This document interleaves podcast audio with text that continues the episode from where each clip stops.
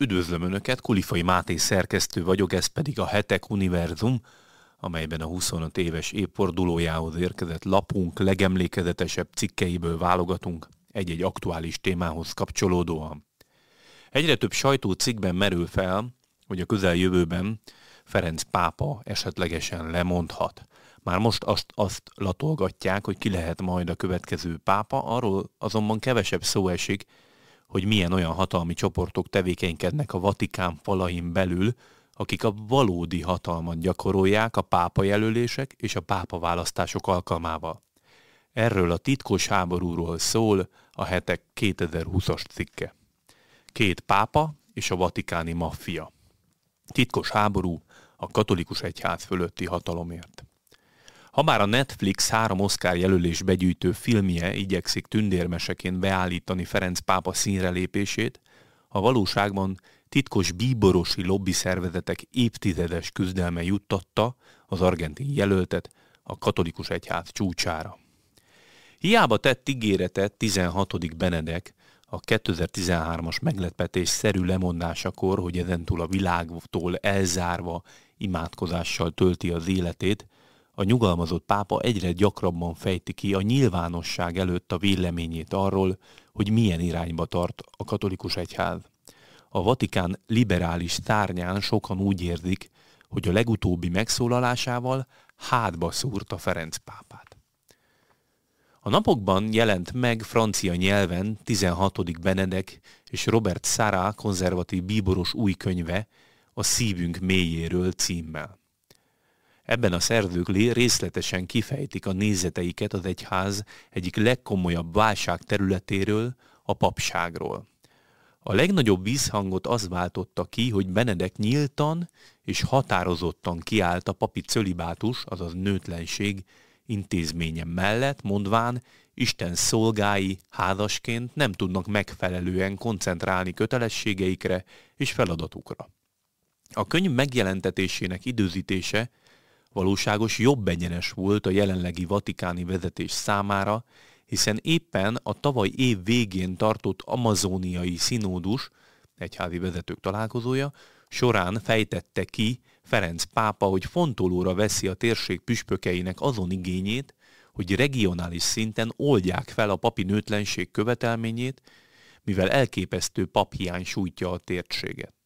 Az egyházfő hajlandósága a szigorú szabályozás részleges feloldására nem annyira meglepő, hiszen regnálása hét évében rendre hozott olyan határozatokat, amelyek helyenként évszázados hagyományokat írtak felül. Említhetnénk például az áldoztatásra vonatkozó szabályok megváltoztatását, melynek következménye, hogy tulajdonképpen a katolikus egyház a kvázi házasságtörésben élő hívők számára is lehetővé teszi a különböző szentségekben való részesülést a megtérés, változtatás igénye nélkül. A katolikus klérus, konzervatív szárnya sorra veszíti el a csatákat az ehhez hasonló morális kérdések fellazítása kapcsán, így nem meglepő az sem, hogy az évek óta egyik leghangosabb kritikus, Robert Sara, éppen a szinódust követően vette rá Benedeket, hogy intézzenek nyílt felhívást a papok és a Vatikán felé a cölibátusról szóló könyvükkel. Benedek nyíltan hátba szúrja Ferenc pápát, az önpusztítás magvai már hét éve dőlnek. Reagált a hírre felhevő cikkében a Frankfurter Allgemeine Zeitung német lap nagyhírű katolikus elemzője. A liberális szerző írása végén már egyház szakadást is vizionált, felidézve Benedek korábbi szokatlan megnyilvánulásait. A bé bé cé vatikáni tudósítója stratégiai lépésként értelmezte a könyvkiadást. Legutóbb a csendbe burkolózó ex-pápa egy hatezer szavas nyílt levélben fejtette ki kétezer-tizenkilenc áprilisában, hogy mit gondol az egyházban kirobbant pedofil és más zaklatási botrányokról. Írásában Benedek a visszaéléseket az ezerkilencszázhatvannyolcas eseményekre és a szexuális forradalomra vezeti vissza, amitől fogva még a pedofilia is megtűrt, sőt, elfogadott tevékenység lett bizonyos közösségekben. A visszavonult egyházfő szerint veszélyes liberális teológiai nézetek rombolják az erkölcsöt az egyházban, ezért azt tanácsolja a papságnak, hogy térjenek vissza ismét Istenhez. Állítása szerint a társadalmi morális romlás homoszexuális klikkeket hozott létre a papi szemináriumokon belül. Levelének időzítése ekkor sem volt véletlen, hiszen hat évnyi pápasság után egyre intenzívebbé vált Ferencen a nyomás, hogy a szexuális visszaélések kezelésében a felemás eredmények után kezdjen el határozottabb lépéseket tenni. Mindezek ellenére tévedés lenne azt feltételezni, hogy az üzengetés mögött Benedek és Ferenc kifejezetten személyes konfliktusa húzódna meg.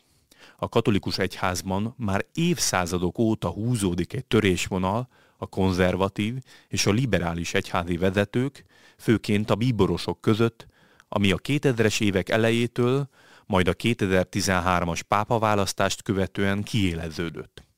Alapvetően feltűnő, hogy Benedek igyekszik visszafogott lenni nyilatkozataiban, a legutóbbi könyv megjelenés körüli botrány után is visszakozott, kérte, hogy a művön ne társszerzőként, hanem inkább közreműködőként szerepeltessék. A mostani eset is azt bizonyítja, hogy a katolikus egyház irányás, irányát tekintve a pápák személye mellett sokkal inkább a bíborosok érdekérvényesítése és helyezkedése az, ami meghatározó. Ezt a véleményt osztja a The New York Times egy tavalyi cikke is, amelyben kifejtik, hogy a konzervatívok és tradicionalisták úgy látják, Ferenc pápa diktatórikus vezetéssel ostromolja az egyházat, radikálisan liberális nézetei pedig veszélyesek. Éppen ezért próbálják meg Benedeket és valahogy visszavonni a vatikáni politikai és kulturális háborúba. Erre azonban egyre kevésbé van lehetőségük, hiszen a kilencvenkét éves ex-pápa már láthatóan élete végéhez közeledik, mint nemrégiben fogalmazott, megkezdte zarándoklatát Isten felé. A Vatikán falai mögött zajló titkos, mostanában azonban egyre nyíltabb bíborósi csatározásokra leginkább egy kétezer-tizenötben megjelent életrajzi könyv világított rá, ami Godfrey Daniels Brüsszel volt érsekének pályáját dolgozta fel. A szerzők később pedig maga a bíboros is megerősítette, hogy ezerkilencszázkilencvenhat és kétezer-hat között, azaz tíz éven át működött bíborosoknak egy titkos hálózata, ami évről évre összeült a svájci Sankt Gallenben.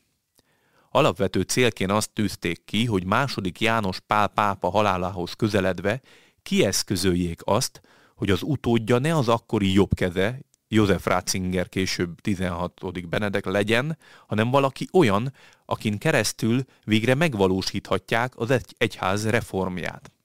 A csoport magát csak maffiának nevezte, tagjai között neves liberális bíborosok és püspökök voltak. Tevékenységük kifejezetten arra szorítkozott, az ed- főleg az évezredfordulótól kezdve, hogy megalkossák azt a progresszív programot, amellyel a katolikus egyházat teljesen modernizálni lehet. Terveikben tüske volt Ratzinger személye, aki elődjé, elődjéhez hasonlóan inkább a konzervatívabb, tradicionalista irányt erősítette az egyházban. A közel három évtizedes pápasága alatt második János Pál azonban olyan befolyásra tett szert, ami kiemelte Ratzingert a várományosok közül, távollétében kvázi ő irányította a vatikáni eseményeket. A társaság ezért szisztematikusan igyekezett kidolgozni a tervét, vagyis gyengíteni az esélyét a pápa választó bíborosok körében, és helyette inkább egy liberálisabb jelöltet felépíteni.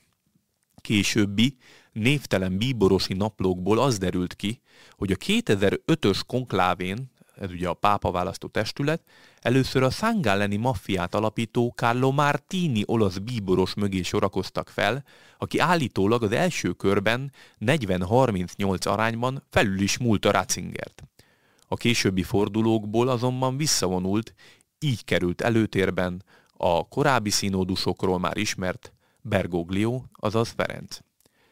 Vatikáni oknyomozó újságírók úgy tudják, hogy Bergoglio először kétezer-egyben találkozott a csoporttal, amikor az akkori pápa három másik püspökkel együtt őt is bíborossá nevezte ki.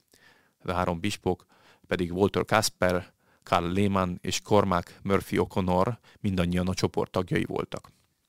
Ekkor a bíborosok egy informális beszélgetésen vettek részt, majd a közelgő püspöki szinóduson mélyült el ez a kapcsolat. A következő évek találkozóin a felek főként a nők egyházbeli szerepéről, a szexuális tanítások reformjáról, az újraházasodottak megítéléséről és a decentralizációról értekeztek. Ezt a csoport tagjai szabadon megtehették, az ülésekről ugyanis feljegyzés nem készült. A belga Daniels egy ízben spirituális nyaralásnak minősítette ezeket az alkalmakat. Egy másik vatikáni szakértő pedig egy német katolikus hírügynökségnek arról számolt be, hogy mindössze három nappal a második. János Pál pápa halála után a Sankt Galleniek összeültek a római Názáret villában, hogy megpucsolják Ratzinger megválasztását.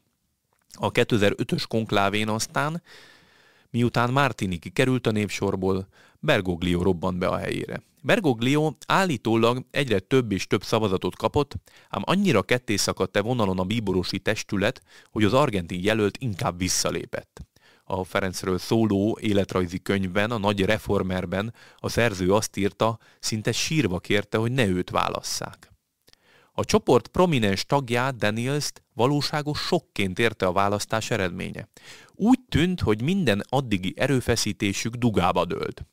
Eleve a szervezkedésük is a pápai akarat ellen ment, második. János Pál pápa ugyanis kifejezetten megtiltotta, hogy bárki, legyen az akár bíboros, a pápa életideje alatt a vele való konzultálás nélkül terveket szőjön utódja megválasztására, szavazatokat ígérjen, vagy döntéseket hozzon erről titkos gyűléseken.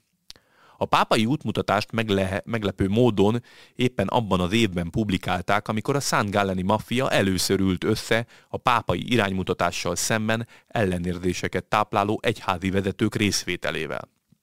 Persze a konzervatív szárny sem ült ölbetett kézzel kétezer-ötben. Német katolikus vatikán szakértők szerint Johann Meissner kölni bíboros volt a csoport egyik legszenvedélyesebb ellenfele.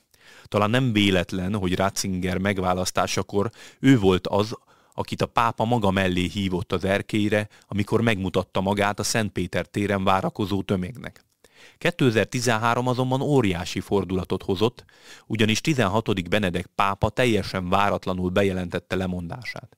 Ennek okai, okairól egy korábbi lapszámban írtunk részletesebben. Habár a Sankt Galleni találkozók kétezer-hatban véget értek, a csoport tagjai Benedek vezetésének nyolc éve alatt sem tétlenkedtek. Kiegészülve a latin-amerikai egyházvezetőkkel végül sikerre vitték Bergoglio megválasztását, aki ezt azóta is igyekszik meghálálni. A tíz-húsz évre szóló programot Ferenc pápa fokozatosan hajtja végre, kinevezésekkel és nyilvános elismerésekkel jutalmazva azokat, akik őt győzelemre segítették. Walter Kasper német bíborost érdemes kiemelni a maffia tagjai közül, ő indította be ugyanis kétezer-tizennégyben a családi szinóduson a katolikus egyház egyik legsúlyosabb válságát, az áldoztatások körüli enyhítő határozatokról. Az azóta eltelt hat-hét évben jól látható, hogy Ferenc pápa intenzíven dolgozik az egyház modernizálásán, ami a vallási szinkretizmusban, a globalizmus propagálásában és a szexuális tanítások enyhítésében érhető tetten, valamint decentralizációján. Ez utóbbi ék- ékes példája az, hogy adott esetben engedélyeznék a házasok pappá szentelését kifejezetten az amazóniai régióban. Azaz nagyobb hatáskört és mozgásteret biztosítanának a különböző egyházmegyéknek a Vatikánnal szemben. A Netflix által bemutatott bájos, pápai diskurzusokkal szemben az igazság az, hogy nagyon kemény ideológiai és világnézeti, valamint politikai háború zajlik bíborosi szinten a katolikus egyház feletti vezetés megszerzéséért és az azzal járó egy egész három milliárd ember feletti befolyás gyakorlásáért. A Hetek Univerzum podcast sorozat adását hallották, köszönjük, hogy velünk tartottak. Korábbi részeinket a leírásban szereplő linkeken tudják meghallgatni. Hamarosan újabb izgalmas témákkal jelentkezünk, addig is kérem, kövessék YouTube csatornánkat, amelyen naponta jelentkezünk aktuális hírekkel és interjúkkal, valamint a hetek pont hu online híroldalunkat. Akik pedig szeretnék támogatni további podcastjeink elkészülését, a videó alatti sávon található köszönet gombon tudják ezt megtenni tetszés szerinti összeggel. Előre is köszönünk minden felajánlást!